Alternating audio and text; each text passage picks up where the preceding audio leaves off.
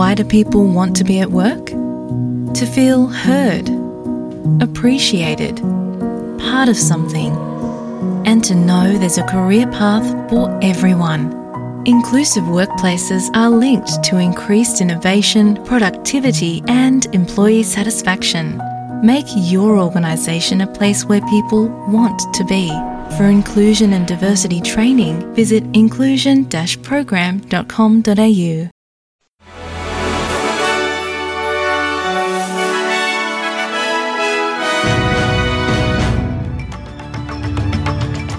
SBS Bangla. আজকের শীর্ষ খবরে সবাইকে আমন্ত্রণ জানাচ্ছি আমি শাহান আলম। আজ মঙ্গলবার উনিশ ডিসেম্বর দু হাজার তেইশ সাল। প্রথমেই অস্ট্রেলিয়ার খবর। গ্রীষ্মমণ্ডলীয় ঘূর্ণিঝড় জাসপারের প্রভাবে কুইন্সল্যান্ডের উজাল উজালের বন্যার পানি বাড়তে থাকায় খাবার এবং সুপেয় পানি পাওয়া সীমিত হয়ে পড়ায় বাসিন্দাদের কুক টাউনে সরিয়ে নেওয়া হয়েছে। সেখানে মাত্র তিন দিনের খাবার অবশিষ্ট আছে। এদিকে বৃষ্টি ও দুর্যোগপূর্ণ আবহাওয়ার কারণে হেলিকপ্টারের মাধ্যমে উদ্ধার কার্যক্রম ঝুঁকিপূর্ণ হওয়ায় উদ্ধার পরিকল্পনা স্থগিত করা হয়। দুই শতাধিক বর্তমান ও প্রাক্তন রাজনীতিবিদদের সাথে গাজায় স্থায়ী যুদ্ধবিরতির আহ্বানের দাবিতে একাত্মতা প্রকাশ করেছেন ফেডারেল এবং স্টেট লেবার এমপিরা।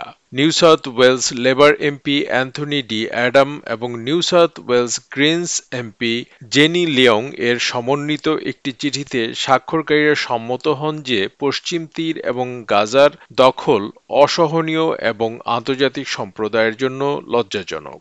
মেলবোর্নের ওয়েস্টার্ন ফ্রিওয়েতে গাড়ি থেকে নামতে গিয়ে অন্য একটি গাড়ির ধাক্কায় তেইশ বছর বয়সী এক তরুণ মারা গেছেন। পুলিশ বলেছে যে ওই তরুণ তার গাড়ি থেকে বের হলে একটি দ্রুতগামী ট্রাকের সাথে ধাক্কা খায়, তবে ট্রাকটি থামতে ব্যর্থ হয়। এই ঘটনায় এখনও কেউ গ্রেফতার হয়নি এবং পুলিশ কোনো প্রত্যক্ষদর্শী থাকলে তাকে এগিয়ে আসার জন্য অনুরোধ করেছে। উল্লেখ্য, ভিক্টোরিয়ার সড়কে মৃত্যুর সংখ্যা এবছর দু হাজার আট সালের পর থেকে সর্বোচ্চ এবং সাম্প্রতিক তথ্যে দেখা যাচ্ছে যে এটি সারা দেশের মৃত্যুর সংখ্যায় পাঁচ বছরের মধ্যে সর্বোচ্চ। ভিক্টোরিয়া ট্রান্সপোর্ট অ্যাক্সিডেন্ট কমিশনের সিইও ট্রেসি স্লেটার এসবিএসকে বলেছেন যে সংখ্যাটি উদ্বেগজনক। এবার আন্তর্জাতিক খবর। চীনের গানসু কিংহাই অঞ্চলে ভূমিকম্পে কমপক্ষে একশো এগারো জন মারা গেছে এবং দুশো জনের বেশি আহত হয়েছে। চীনের রাষ্ট্রীয় গণমাধ্যম বলছে, ভূমিকম্পটির মাত্রা ছিল ছয় দশমিক দুই। বাংলাদেশের রাজধানী ঢাকার তেজগাঁওয়ে মোহনগঞ্জ এক্সপ্রেস ট্রেনের তিনটি বগিতে অগ্নিকাণ্ডের ঘটনায় একটি বগি থেকে চারজনের মরদেহ উদ্ধার করা হয়েছে। আজ মঙ্গলবার স্থানীয় সময় ভোর পাঁচটার দিকে এ ঘটনা ঘটেছে বলে জানিয়েছে ফায়ার সার্ভিস। তেজগাঁও থানার ভারপ্রাপ্ত কর্মকর্তা মোহাম্মদ মহসিন যাত্রীদের বরাত দিয়ে জানান, নেত্রকোনা থেকে ঢাকায় আসা ট্রেনটি বিমানবন্দর স্টেশন পার হওয়ার পর যাত্রীরা পেছনের বগিতে আগুন দেখতে পান। এরপর চালক ট্রেনটি তেজগাঁও স্টেশনে থামান। আগুন লাগার ঘটনা সম্পর্কে এখনও কোনো স্পষ্ট তথ্য পাওয়া যায়নি। খবর দৈনিক প্রথম আলোর। খেলার খবর, ক্রিকেট।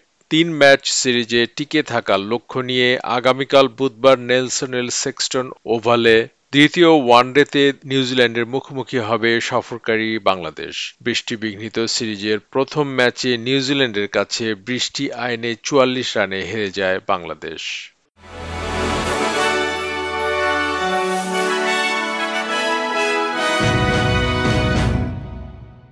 শ্রোতা বন্ধুরা, এই ছিল আমাদের আজকের শীর্ষ খবর এসবিএস বাংলার প্রতিদিনের সংবাদ নিয়ে আমাদের আরও পডকাস্ট শুনতে ভিজিট করুন SBS dot com dot U forward slash Bangla. আপনাদের সাথে ছিলাম আমি শাহান আলম। সবাইকে শুভকামনা।